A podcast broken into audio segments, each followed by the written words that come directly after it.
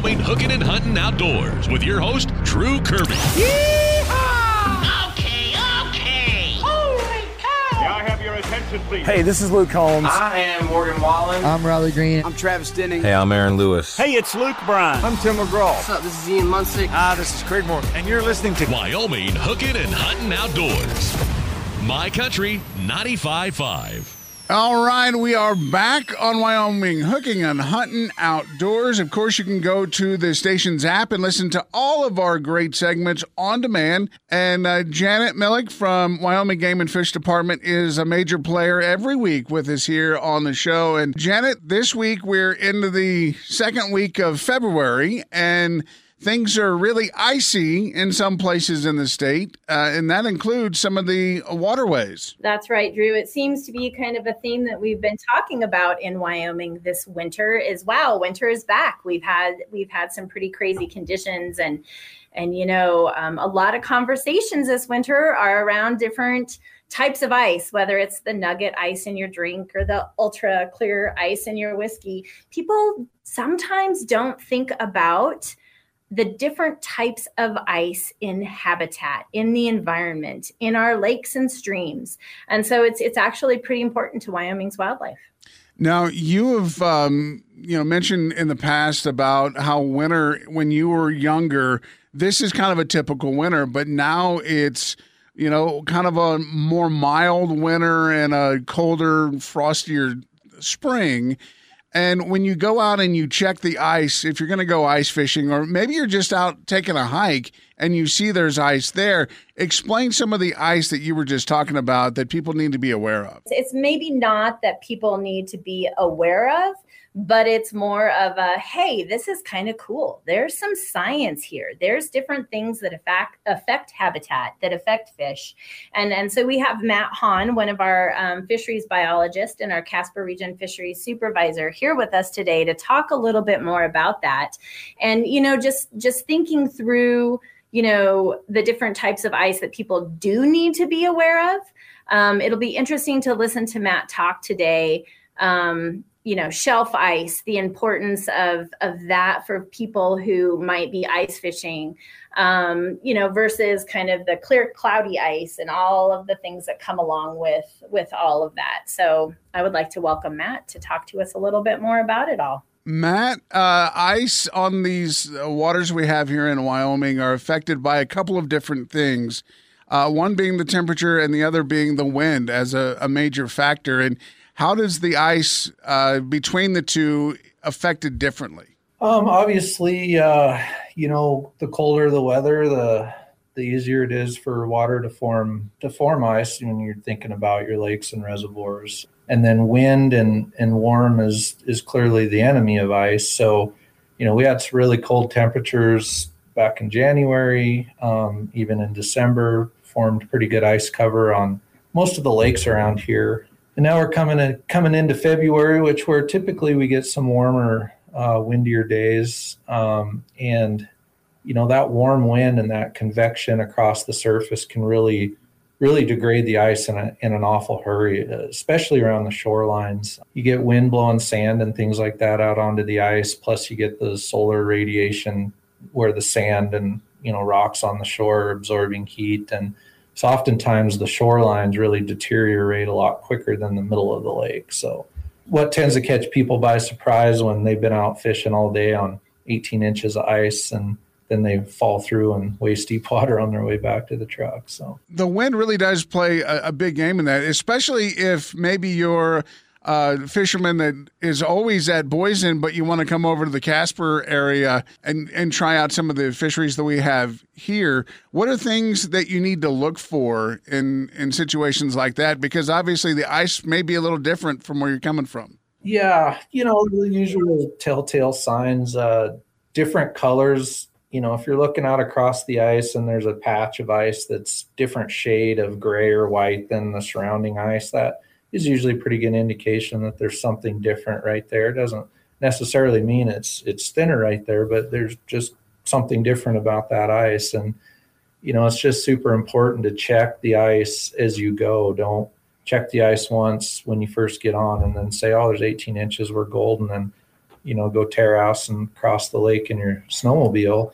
um, you need to check the ice periodically, and especially if there's pressure ridges, different colors ice, um, snow load on the ice. If there's a lot of snow piling up on the ice, that can weaken it. It can push the ice down, and you get a what they call overflow, where you actually get water coming up through cracks and can build a layer of slush on top of the ice, and that can weaken the ice from the top. And it, it just like the moral of the story is don't assume the ice is safe or uniform on any body of water and make sure you check it periodically. What's going on under the ice when the lakes are, are frozen over? How are the fish affected by that ice? Well, one of the big things that can happen, and not so much on bigger lakes like, say, Pathfinder Alcova, because they're so large, but on shallow lakes, something like Goldeneye Reservoir, for instance, um, the ice basically seals the water from the atmosphere. So typically, you've got oxygen coming, passing back and forth between the lake and the atmosphere, and the lake's able to off gas carbon dioxide and things like that. Well, when you put a layer of ice over the top, that just stops that. And if the lake is shallow enough and you've got a lot of weeds um, under the ice that begin to decompose, that uses up all the oxygen in the lake. And that leads to what we call winter kill conditions, where oxygen drops down below the lethal threshold for fish and all the fish in the lake die. So on shallow lakes like Goldeneye, it's pretty susceptible to winter kill. Happens on average probably every five to 10 years, going back as far as our records go into the 50s out there. But conversely, a lake like Pathfinder, uh, that'll never happen. There's just the volume of water there is, is so great. And you'd have to have ice cover for years at a stretch to be able to deplete all the oxygen in there. Matt, are we seeing this a lot around the state already? I mean, you heard reports? Yeah, you know, I talked to a guy the other day that called to report uh, he'd been out at a little one of the small ponds out what we call 33 mile country, which is out northwest of the airport. Um, there's a reservoir out there called Sheep Sheepherders Reservoir that that we have bass and bluegill and, and we do stock trout in on occasion. And that guy had been out there fishing and reported that, you know, he drilled a hole and the water smelled like rotten eggs, which is a real classic indicator of winter kill. The um, in the absence of oxygen, a lot of the bacteria will produce hydrogen sulfide, which has a real nasty sulfur smell to it. And so the water smelled like rotten eggs. And then he saw a number of dead fish that were frozen into the ice. So it's a pretty good indication that we lost uh, that fishery this winter. And I would be willing to bet that we probably lost most of the fisheries out there because they're all pretty shallow and, and weedy. So it's one of those deals you just live with in this kind of climate. And, um, you know, that's why we have fish hatcheries and we can restock them. And you mentioned that, and just a, a couple of weeks ago, you guys were actually out stocking places like Yesness and uh, some of the other smaller fisheries like that. Uh, does that help prevent the the winter kill? No, we you know we stock those fish. They're uh, brood culls from the from the hatchery, so they're the big adult fish that they use to get eggs from for spawning, and they come available this time of year usually. Um, and we try to put them in community fisheries, places like Bryanstock Trail or Yesness, where you know people have easy access to them that may not otherwise drive clear out to Pathfinder or something to go fish. The the neat thing you kind of hear Matt talking a little bit about the the different species of fish we have in you know kind of this behind the science we have cool, cold, and warm water fish species. And each of those different types of fish react differently in the winter. And so some of the fish that Matt was talking about out at Sheepherders Pond, you know, are, are kind of the warmer water and they're trying to seek out warm water. And so they're going to react differently in the winter than, say, you know, your cold water species like trout. And so the ice also affects, and the formation of the ice also affects those those fish differently. And and some of the things that we can talk about are frazil ice and anchor ice. And you know, who knew that those things even existed because we don't talk about them a lot. Yeah, it's really interesting to to think about the different types of ice and how much it really does affect the the nature and the natural things that are happening. Matt, can you tell us the difference of some of these ices like frazil ice? Frazil ice, uh, you don't usually get it on lakes. It's it's more of a, a thing that pops up in rivers where you have a turbulent flow and basically it's uh as the water's flowing down going through riffles you get turbulence and the water can actually become super cooled which means the temperature of the water actually gets below freezing and not by very much by you know a tenth of a degree or so below freezing but because it's the turbulence is keeping the water mixing it doesn't have a chance to freeze and when it gets cold enough you'll get these little micro ice crystals that start to form in the water column and that's what they call frazil ice they can build up in the river and they stay in suspension because even though ice floats, they're so small that it doesn't take a whole lot of current to keep them in suspension. And what happens is they start sticking to stuff. They'll stick to the bottom, they'll stick to each other, they'll stick to vegetation, whatever. And as that builds up on the bottom of the river, you get kind of a reverse. You know, typically you think ice forms on the surface and gets thicker. Well, anchor ice will actually start forming on the bottom of the river and grow up. And that can cause all kinds of problems. You know, uh, like Janet had mentioned, you have brown trout eggs.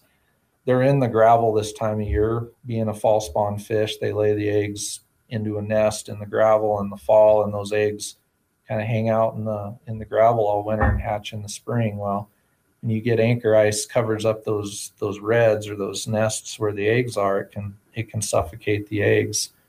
Another thing it can do is as it builds up, of course, because ice being buoyant, it starts building up on the bottom. When it gets thick enough, it'll then float and it'll take everything it's stuck to with it. So it'll actually pick up sediment from the bottom of the river and, and float it to the surface um, and then move it downstream. And anything that was in that sediment goes along with it. So when you have really cold winters like we've had, um, you know, getting wet way below zero like this, it it it tends to really favor that that formation of frazil ice in the in the river and tailwater rivers like the North Platte here are a lot more susceptible to that than than an undammed river. Um, an undammed river usually you get shelf ice formation, which is just you know the river's frozen on the surface um, that insulates the water from that really cold air.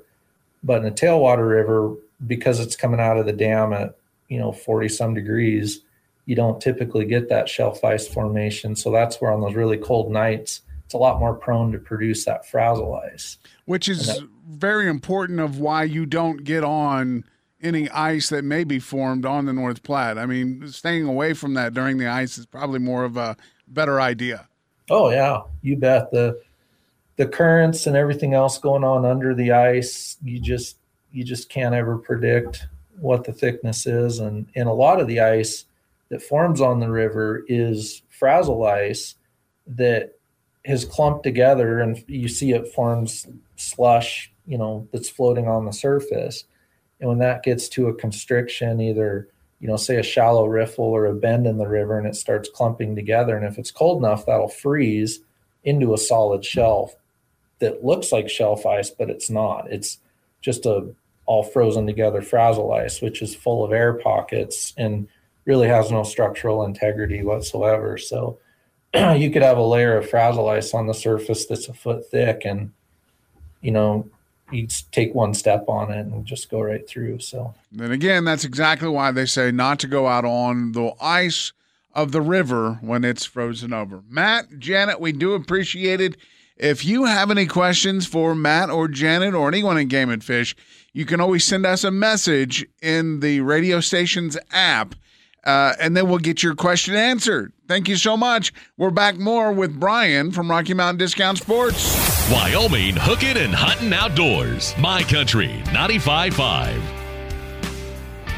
All right, it's Drew and Brian back at Rocky Mountain Discount Sports, where you get anything and everything for your outdoor loving need. And uh, Brian, you uh, you just got back from from a, a show and got to see some of the vendors and got to see some of the new products that are coming out this year. And uh, you were saying that some of the people are, you know, they're getting a little more loosened up after the last couple of years. Yeah, you know, we're starting to see, uh, especially some on the ammo side, a lot of the ammo starting to loosen up. So, um, not not having as much on back order, and some different products that are becoming more available, especially in the handgun side. The the rifle side, the 30 cal stuff is still going to be an issue. We still got it on back order. We're going to be getting it. It's going to be coming in. Guys are still going to hoard it probably. So, you know, uh, keep making those trips in, checking the shelves. You know, if you've got a certain one that uh, your gun really likes, like Nosler Accubonds, you know, uh, you may have to switch from that. Nosler's having a few issues, but, um, you know, we're going to be getting product in, so you might have to get your gun resighted, but uh, you, you might be buying a couple year supply at a time it's good to see that you know after the rough couple of years that, that we really had that people can come into the store and you're not going to find many empty shelves anywhere throughout. And, and one of those areas that we've talked a lot about it lately but with the snowpack that we have already this year and we're just into the real snowy season now i mean snowshoeing and being outdoors is one of the best things you can do Man, that's uh, the number of people that have been heading up and down the mountain, you know, to hit the bear trap or going up to the Nordic trails. And whether you're cross country skiing, downhill skiing at Hogadon, or whether you're just snowshoeing in the in the uh, Nordic Center, um, man, there's a lot of people out there, and it's kind of great to see that you know people are out there having fun, enjoying the fresh air. Those parking lots are packed. They are. you get up there. I mean, it's just it's a fun time. Now, if you've never done the snowshoeing uh, I did it a couple of times, and then now I'll only do it if I have to. but one of the things that I loved about Rocky Mountain Discount Sports was you have options. Right. When it comes to buying, if you're if you're new to that, you can come in and kind of get an example of everything you need. Yeah, there's you know we kind of carry that beginner novice maybe intermediate level of snowshoe and uh, yeah there's some there's some options that aren't going to break the bank and uh, you know they, they last a long time. So I mean you're not you're not using them every day. And uh, being able to get up there and actually trounce around in three foot of snow is kind of fun. Now I'll tell you that even if you're not a snowshoer but you like to go up and you got to, like to go in the back country maybe take your your side by side or your snow machine to have extra snowshoes with you is always a good idea if you've got to walk out. And a shovel, right? Yeah, not a not a rinky dinky little plastic shovel. yeah, no, uh, you know, carrying a nice uh, maybe collapsible shovel, you know, something that's designed that that's not going to take up a ton of room, but you can throw in the back of your uh, machine just in case you do get stuck and need to dig out.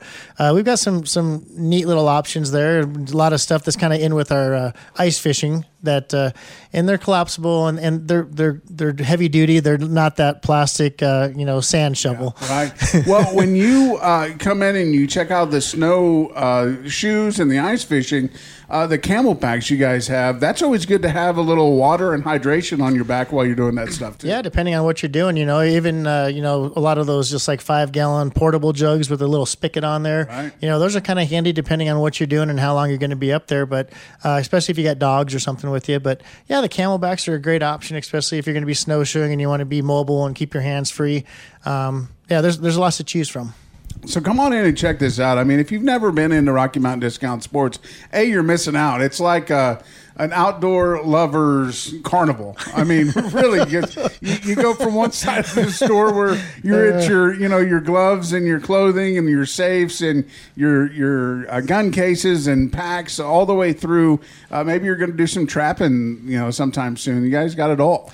Yeah, you know, and uh, it's going to be uh, not too long down the road before we're going to be able to get those bikes on the road. So, you know, we've got those Rambo electric bikes, and if you haven't ridden one of those, man, you don't get off the bike without smiling. I mean, they're just fun to ride. So we do have a pretty good selection of those as well. And uh, I'll tell you that if you haven't been on one of those and you're not much on riding a regular bicycle, these will change your life. They're fun.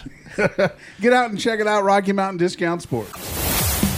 It's Wyoming hooking and hunting outdoors on My Country 95.5. Living in Wyoming, the outdoors is well, it's it's a almost free playground. You know, you can go hiking, you can go hunting, you can go fishing, you can just get out and, and sightsee.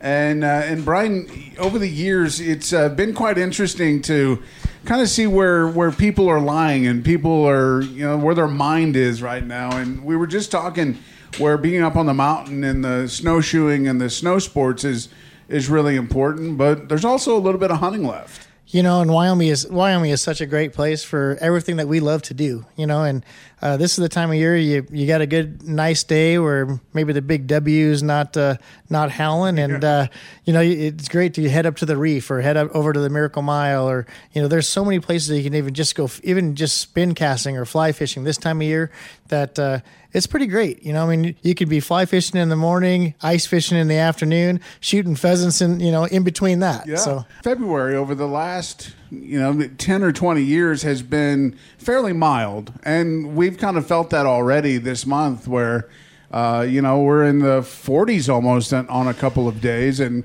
we'll get snow on one day but it's it's back to, to normal and one of the the uh, the options that a lot of people if they want to get out and do some hunting while the weather's not horrible is coyote hunting. And we, we talked a little bit about that and there's some you know competitions and things that maybe get frowned upon throughout the the, the state but taking care of some of those predators is very important a for the the health and the life of the elk and the deer and the antelope Yeah, one of the ranchers here I, I talked to that was uh, flying recently, and they were looking for a wolf because they had some some cows that had, had been torn apart by a few wolf or by a wolf, anyways. And uh, I think one day they, they were looking for the wolf, but they ended up shooting thirty six or forty coyotes in one day.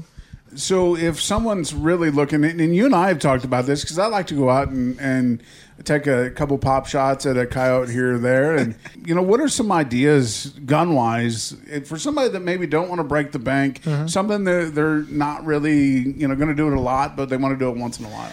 I'll, I'll tell you the, the most popular calibers that uh, that I've seen, anyways, that are just the common calibers 22 250, probably number one. Um, a 223 is a great option because most of us have an AR that you know we can shoot at 223 or we're shooting 223 through. So if you get yourself a nice little bolt action, uh, you know, with a good scope, mean, that's a great great option there. Uh, the 204 is a good option, although ammo might now might be a little bit uh, restricted right now. But um, if you want to go based on ammo, I would probably you know go with a bolt action 223. Which and and you could come into the store here and you know you guys have shelves and shelves and shelves because that's the the military grade type of, of ammo that they're talking. Yeah, and you I mean you don't need to spend you know fifty dollars a box. It's not like you know uh, an antelope or something. Uh, so yeah, the, the ammo's ammo's pretty inexpensive. You can get a fa- fairly inexpensive um, bolt action two two three, um, probably mid four hundreds, probably five hundred. Uh, we had a really cool um, Howa. Uh, that was in a, a yote pattern. They had that, you know, kind of a snow pattern, coyote pattern on it. Um, so there's, there's a lot of different fun options out there and, and some that are not going to break the bank. You had mentioned the big W and being able to use a call.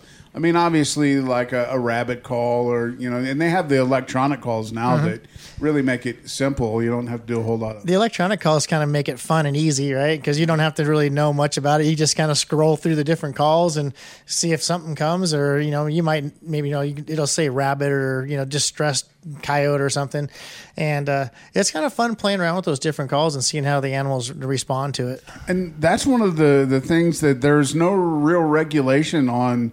Uh, coyote hunting in the state of Wyoming, other than the fact you can't trespass, you can't go on somebody's property, but you could go on public land and, and, and do that, and there's no restrictions on the level of gun or the the caliber of gun. Right. Yeah. Just don't shoot off the highway. Don't shoot off the county roads. You know, you make make sure you're you're legal in that aspect of it, and you know, especially when you're looking at uh, you know a lot of the BLM land, make sure that you're actually on BLM and not on some private property. Right, and maps are always a good idea if you're going out to do that. You know, and make sure you're talking to, to folks that are have experience and uh, you know go out into those areas. Yeah. You know, and, and the onX onX uh, Maps app is really by far the the best you know tool I think for any hunter out there. You know, you go to onX Maps, download it.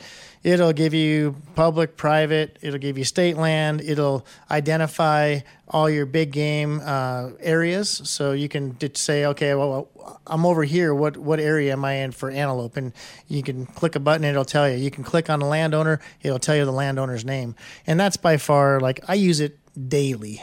There's enough uh, technology, like you're just saying there, that you should never have a question. You know, I mean, it, as long as you're doing your due diligence to, Uh-huh. to make sure you're in the right. Yeah, you know, some of the maybe the tricky uh, aspects of like some of the HMAs and some of the walk-in areas, you know, whether or not they're open for certain species.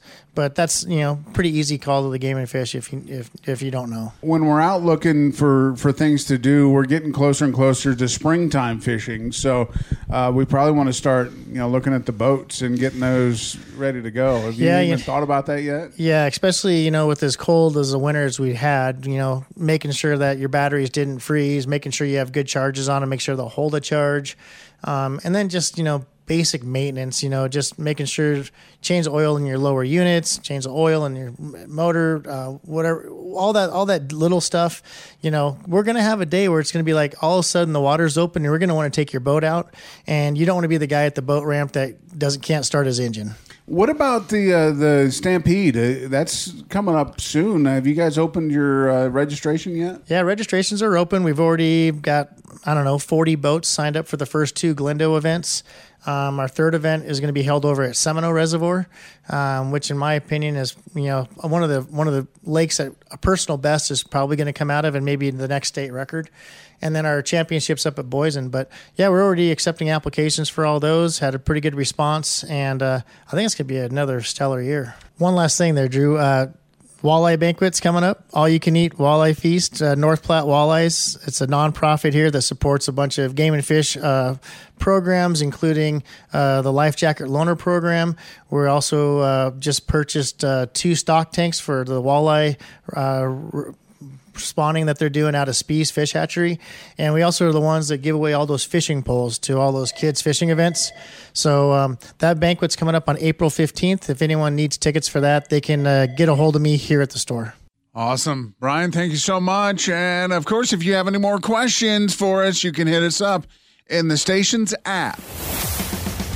My Country 95.5. You're listening to Wyoming Hooking and Hunting Outdoors. Welcome back to Wyoming Hooking and Hunting Outdoors. And one of the big game animals that we love here in Wyoming are elk. And there's a great organization, the Rocky Mountain Elk Foundation, that does a lot of work for habitat conservation and just the general health uh, and, and love of elk in Wyoming and all around the United States. And we brought in J.R. Larson with uh, Rocky Mountain Elk Foundation. And uh, J.R., man, thanks for, uh, for coming on. Hey, good morning. Thanks for having me. You guys are busy. I mean, there's no doubt that the Rocky Mountain Elk Foundation is one of the largest conservation organizations in the United States, not just here in Wyoming, but all over the West and now moving into the eastern part of the country. Yeah, that's right. We've got, I think, 425 chapters throughout the U.S. At one point, we were even spread into countries around us, obviously Canada, but down into Mexico and, and some of the other places and stuff. Wherever we can uh, have a fundraiser to raise money for conservation and, and especially for elk is what we're main focused on doing.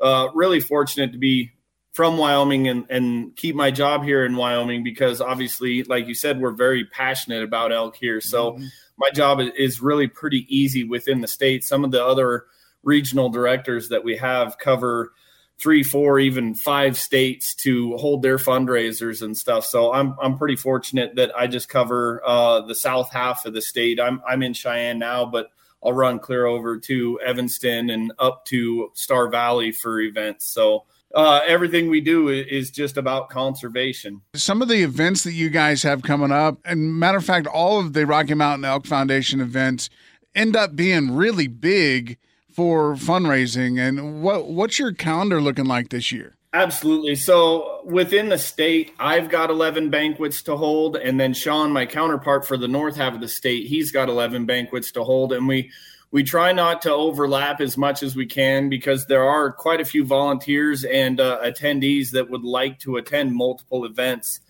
So we try not to have them on uh, the same weekend whenever we can, but ultimately that's up to the volunteers with their planning. And, and we've got some chapters that will say, you know, we're the first Saturday in May or the last Saturday in April or whatever every year. That's what people put on the calendar and we're not moving. So when we do have a chapter somewhere else move, sometimes we do overlap a little bit. But uh, outside of the state, we try and have a presence. It, it, a lot of the other bigger events, you know, they just had the Western Hunt Expo over there in Salt Lake City. We had a presence there. we'll do raffles and, and other type of fundraising. We'll sell merch and stuff that that will um, promote the Rocky Mountain Elk Foundation and also help us raise money for conservation. All of the uh, total archery competitions that you'll see around the U.S. We have booths there that'll run raffles and and sell merch and stuff like that. So within the state, we've got 22 banquets, and then uh, outside man, you name it. If it's a hunting and fishing type of deal, we're probably there somewhere. And we really encourage people just to stop in and say, hey. Is Rocky Mountain Elk Foundation one of the uh, largest conservation uh, organizations in the country? Absolutely. Uh, we've got somewhere in the neighborhood of, I want to say, 230,000 um, members man, we just do everything we can to raise money for for conservation, and uh, our main focus is whether it be habitat improvement, habitat maintenance, uh, preservation, and then of course we we lean very very heavily on access. So wherever we can improve access to public ground, whether that be working with landowners or buying land and transferring the land over to um, public organizations such as state BLM Forest Service to um, then protect it in perpetuity. Make make some sort of literature where it says, you know, this land can't be sold again, so that that it will always be there for people to use. J.R., you're from Douglas, which is right around Hunt Area 7, which is one of the most popular areas for hunting elk in the state of Wyoming. Is that where your love of you know elk came from? And did you grow up hunting there in, in Douglas? Yeah, I really believe it is. Uh, I could give a whole bunch of names that probably get me in hot water with some people, but absolutely running all over Laramie Peak, chasing deer, elk, antelope, uh, whatever it might be. Going down to Glendo and fishing uh, the North Platte River, running right through town. That that really got me hooked as a young kid doing uh, all the outdoor stuff. And then the Laramie Peak chapter actually is what led me to getting the job I have now. I, I would go and attend the Rocky Mountain Elk Foundation banquet there at uh, the fairgrounds, and we would just have a good time. And then after a few years of just attending, I started volunteering. And then after volunteering for a few years, I was pretty interested in trying to get employed. Uh, was working the oil field there, and we were slowing down. And I started putting out feelers for what else was around um, applied and didn't get the job. And then, like two years later, the uh, RD that I'm now f- filling in for said she was close to retiring, keep my head on a swivel, and and I did, and here I am now. So all things really worked out, and and very fortunate because this is something I am very passionate about uh, it's really put a smile on my face. I, I, know working the oil field can can do a lot of great things for you, and I feel like I'm doing even greater things now, making a difference with conservation and whatnot. But uh, yeah, I, I, would say just growing up in Douglas and and the Casper area, just having everything around there. People don't think of it as really uh, a destination spot, but it's got so much to offer in about every direction. So when you were working in the oil fields and you were still hunting and fishing and, and doing those types of things, do you have a bigger respect now that you're on the other side of the table? So you go from just being the outdoorsman to being part of the outdoor industry. Do you see a lot of things that you're like, wow, I, I never even realized that just being an outdoorsman? I, I wouldn't say I have a different perspective. I see both sides of the the road now a little bit clearer. You know, I understand uh, a lot of the oil field issues and the struggles that they had, and a lot of the complaints that people had about um, what uh, fossil fuels and stuff were doing to conservation and wildlife in general. This side of it, um, I don't see major issues or concerns with what what I was doing on the other side. I just see it clearer now. And then I, I'm sure you kind of have a better understanding of of what the elk and and conservation side of it is then. Yeah, absolutely. And the importance of, you know, the people that that go to battle with uh whether it be fossil fuels or energy in general that that think we're doing more harm than good i i think their heart's in the right place they just don't understand how much the people that are in the energy industry care as well You know, I working out in the oil field, I had a field that had a lot of uh, sage grouse running around on it, and we had to jump through all sorts of hoops to make sure that we were um, doing the best we could for the wildlife. And I don't think that that was state or federally mandated. It was something that the the oil field company was doing for themselves to um, be fair to wildlife. So I think a lot of what is going on around there, the industry is cognizant of and wants to do the best for conservation, wildlife, habitat, and and earth in general. You know, I don't think we're out there just terrorizing things when we're when we're trying to poke holes in the ground or dig up rocks. I feel that if you go to any of these banquets or any of the fundraisers that some of the oil fields and oil companies are the first to to be on the buying tables and being part of the conservation. Absolutely. That that that's something that that can't be denied when when oil is doing better, when coal is doing better, um, our banquets are doing better. You know, not to say that we still don't have great banquets. We absolutely had a, a record breaking year in 2022, not necessarily in Wyoming, but the Elk Foundation. We raised a pile of money last year.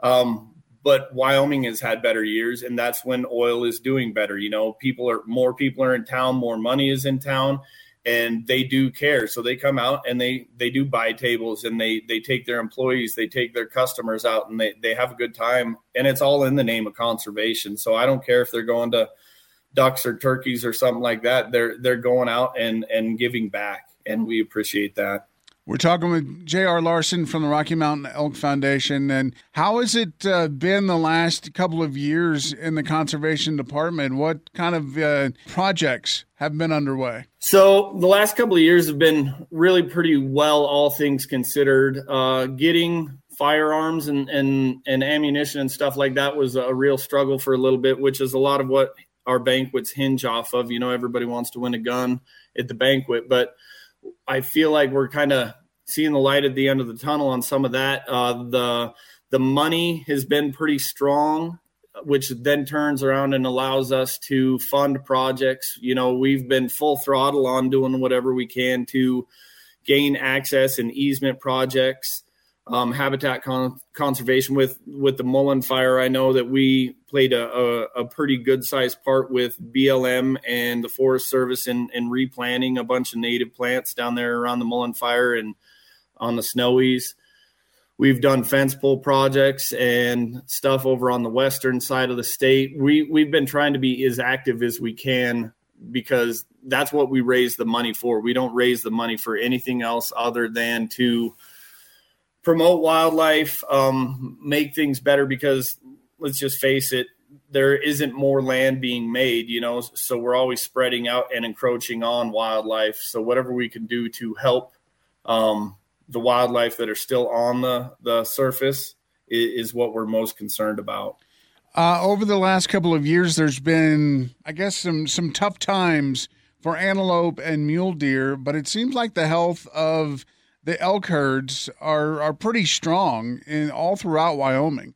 Are are you guys seeing a pretty good sign of that?